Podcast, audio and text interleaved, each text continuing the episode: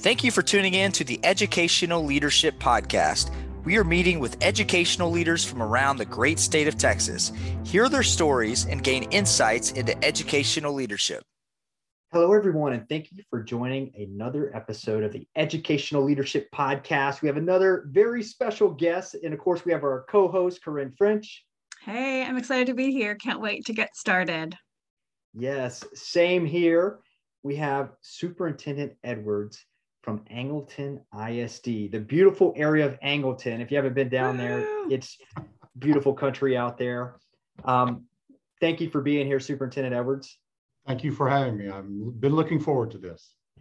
Outstanding. And so are we. We're looking forward to the conversation. Before we jump into the conversation, tell us a little bit about your background.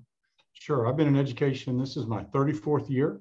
Uh, I started out as a math teacher I've worked in mainly in the Dallas area. I worked in uh, Edgewood ISD, Mesquite ISD, got into school administration in Kemp ISD, where I was fortunate enough to be the superintendent there for about three and a half years. And then four years ago was very, very fortunate to be chosen as the superintendent and the leader for Angleton ISD. And so I've done that for the last four years. So like I said, I was a teacher for 11 years and been in school administration for 20 plus years uh, for that. And have enjoyed every bit of it. When you were in that classroom, did you ever see yourself as superintendent, and how did that process happen? So I, I, that's a great question, and I, the answer is no. I never saw myself as superintendent. The story of how I became a superintendent, I really wasn't expecting to be one at that point, but an opportunity was presented to me, and I thought yes. You know, one of the things that I could say I love teaching. I taught math, high school math for 11 years. Just enjoyed the heck out of it. But the mm-hmm. truthful of the nature was is I had a family to support. My wife, we have three kids. My wife chose to st- quit her job and stay home, and so I had to make more money. And the way you do that in education is you get into administration, and I just gradually made my way up uh, through that. But the economic factors of of staying in education and supporting your family is kind of what led me into administration. Mm-hmm. I tell people all the time, I said, if they paid teachers what they paid superintendents, I'd still be teaching. Mm. like doing that. Wow. Uh, but, you know, I think that's one of the things that I, I always try to remind myself when we've tried to do some things here in Angleton about how do we keep people who want to stay in the classroom, give them the ability to stay in the classroom and still financially support their families. Mm-hmm. And so, mm-hmm. you know, if we, mm-hmm. our starting teacher salary here in Angleton is $55,000, which is pretty high. But I think if we gave teachers an opportunity to get into that ninety, hundred thousand dollar range and mm-hmm. get there, they might be more willing to stay into the classroom. Uh, so, uh, well, you just, I mean, I'm working on my my doctorate right now, and I, I mean, those are things that I think of all of the time because when we're thinking of building capacity within leaders uh, mm-hmm. uh, and within a district teacher retention, I mean, those are, wow, you went real deep, real fast. I mean, I, I know I love that because it's that's so it's I mean, I wish we could. I wish we really right. could because, uh, I mean, you think of, of a, a, teacher. Well, I think of it this way: there are students that I mentor at the university, and I'll ask them, "Do you ever think that you would see your? Do you ever see yourself as superintendent?" And one of the young students that I mentor, she said, "Well, whenever I'm tired of teaching or I get burnt out." And I was like, you may never burn out. Like you, right. you really may never burn out of teaching. It's, it's, it's, it's almost like when I was having kids, someone said to me, um, when are you going to stop having kids? And I said, well, when I, when I feel like I'm done, I have six. And I never, I would have had a million, you right. know? And right. so I, I don't, I don't know if this is the, the right approach of doing that, but along those lines, what what have been some of the comparison you know in the classroom you make an impact with students right. and now your impact is larger. What is what have been some highlights being in leadership this I, way? I, I think one of the things that i've really i've worked in two, i've been superintendent in two districts that have a high high low SE, low socioeconomic status. And so when i was in kemp you know our low socioeconomic status 85% of the district oh, wow in Angleton, it's about seven, a little over 70%. And so when one of the things that's been wonderful for me in working in administration is when you see kids come out of poverty and expand and improve their lot in life, you know, make more than what their parents make, mm. uh, have those opportunities to do those things. Inevitably, the reason they get to do those things is because of education. It's Right. being in schools, it's being in public schools, it's working their way up through the education system. And so that to be able to put together as a teacher or as an administrator, being, being putting systems in place to allow those things to happen for kids is probably one of the things that I'm the most proud about that I've been able to do in, in, in my time in education. Uh, I just think that's very, very important that kids, no matter what their opportunity they're born into, education is that equalizer and provides them the opportunity to get to improve their state state in life. And so that's the things I've enjoyed the most. That's beautiful. Thank it you. tr- yeah, it, it truly is. I mean, you think about teachers, and we're talking about salary earlier. It's a definitely an underrated value that that you get. I mean, if, if you mm-hmm. look at the big picture, and I mean, I, I remember when I was a kid, they we had to write an essay, and it was talking about teacher salaries versus professional athlete salaries. Oh, and- yeah, let's not go there. it was like, well, should teachers be paid? And it was interesting that it might have even been posted in our yearbook. And it was kind of interesting the answers you get. And there's there's definitely a level of support that's needed for teachers, both from the community, from I mean, from society, there, and of course financially as well, because that, that is a, a big job to have. Now, now superintendents, that I don't know how y'all do it honestly, with so many stakeholders and so many differing opinions, and I mean between the community, the government, the staff, the t- yeah, I mean The board. the board. I mean, yes, you get paid more, but it's a lot more. Well, I can't say it's all. It is challenging. I'm just going to make that statement. It is a challenging role from just from what I've heard. I've never had the opportunity to experience it. I don't know if I'd want that role because it's because it is so challenging.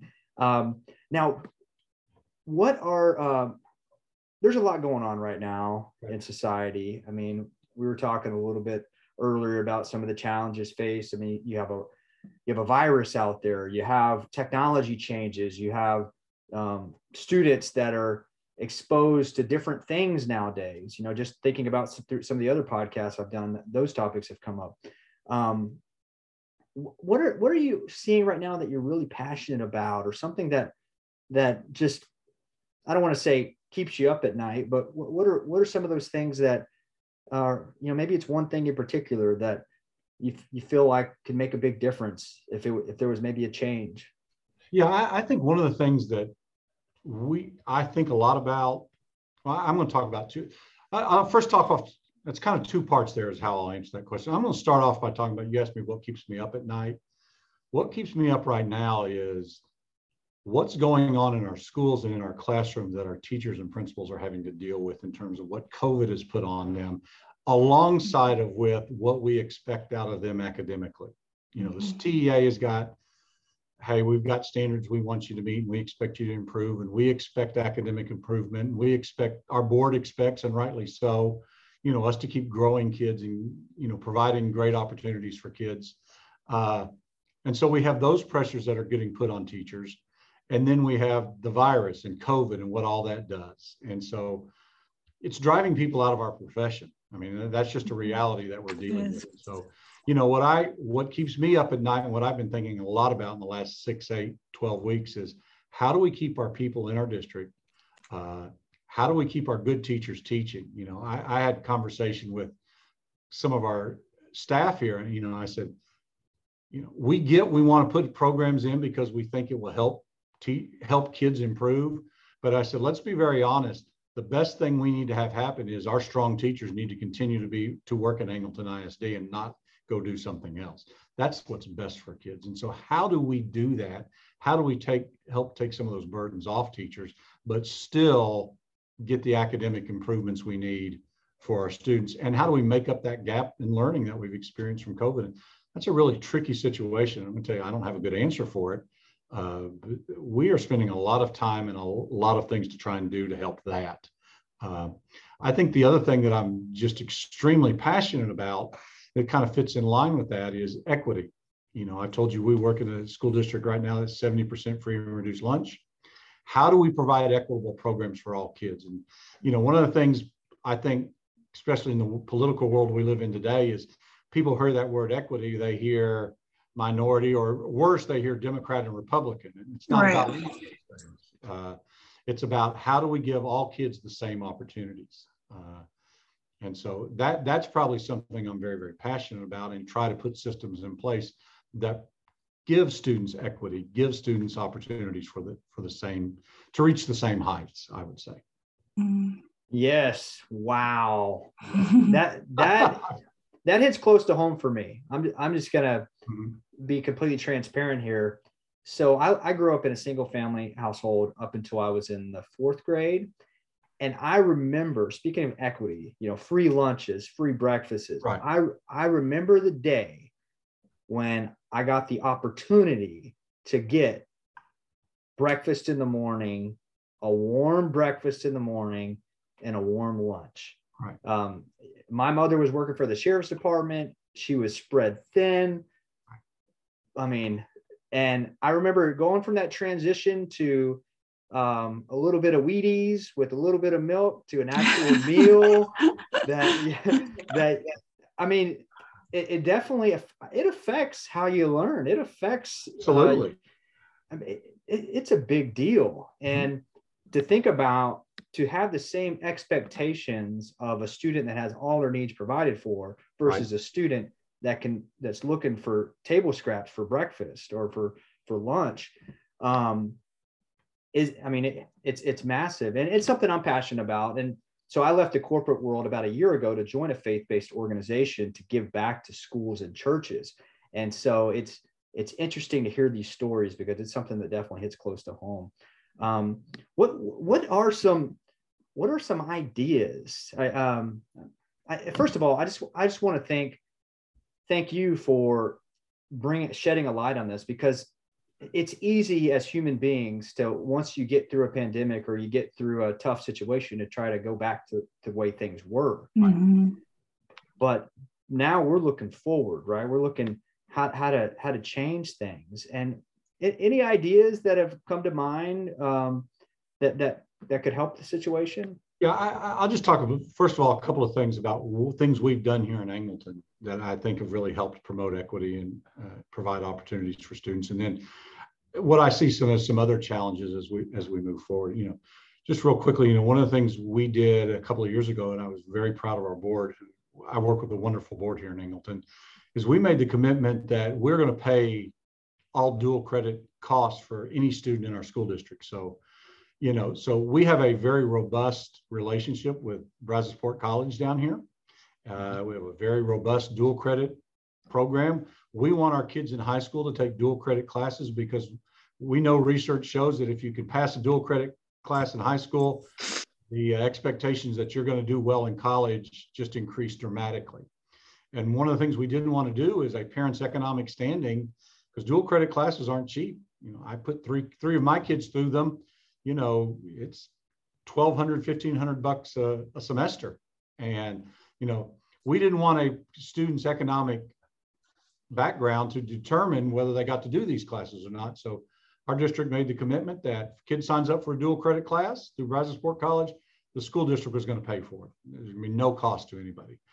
Uh, doing things, that's an example. Uh, getting our best, most experienced teachers in front of the kids who are the most needy making that kind mm-hmm. of thing is a huge thing that can go to equity. Making sure when we look at specialized programs like gifted and talented that we really look at what the background of the student is because some kids are able and what's our selection criteria to get kids in gifted and talented because a lot of times it's based on who has better experiences at home and growing up than it is other things. Uh, those are some of the things that we've done. I think one of the biggest challenges we have when it comes to equity is technology. You know, mm-hmm. kids who come from impoverished backgrounds not only need access devices, but they need access to the internet. And we this really came out during COVID when we were trying to do home learning, and we just had kids that didn't have access to it. And how did we get those things to them? And it sounds very simple. Simple. Oh, give them a Chromebook, give them a hotspot, but it wasn't. I mean, we have mm-hmm. places mm-hmm. where kids live that hotspots doesn't matter if you got a hotspot or not, it doesn't work. And so giving kids access to the internet, to technology, and I'm sure y'all know, uh, that's not going to go away. That's only going to Mhm. increase in our society. And so we've got to give kids opportunities to uh, just get on the internet and, and be, have access to these things. And so uh, those are a lot of the topics we talk about here in Angleton. And, I'm, and I know they are the same topics in al- almost every school district in the state as well. Yeah, I mean that the idea of like when we got sent home, it doesn't matter. You're right. If there was a device, uh, we had to improve our internet three times where I live in my district. I live a block from the school. Wow. I'm uh, and I'm I'm on the board, uh, the Uh-huh. service president of on the board, but it didn't matter. Like it, it just wasn't happening fast enough. I don't think I ever. I don't think I've ever cried so much, like out of fear and being scared, because uh, that and when we had the winter storm. I mean, those were some really difficult times as a, as an adult. So you think of like how are how are our kids handling some of that?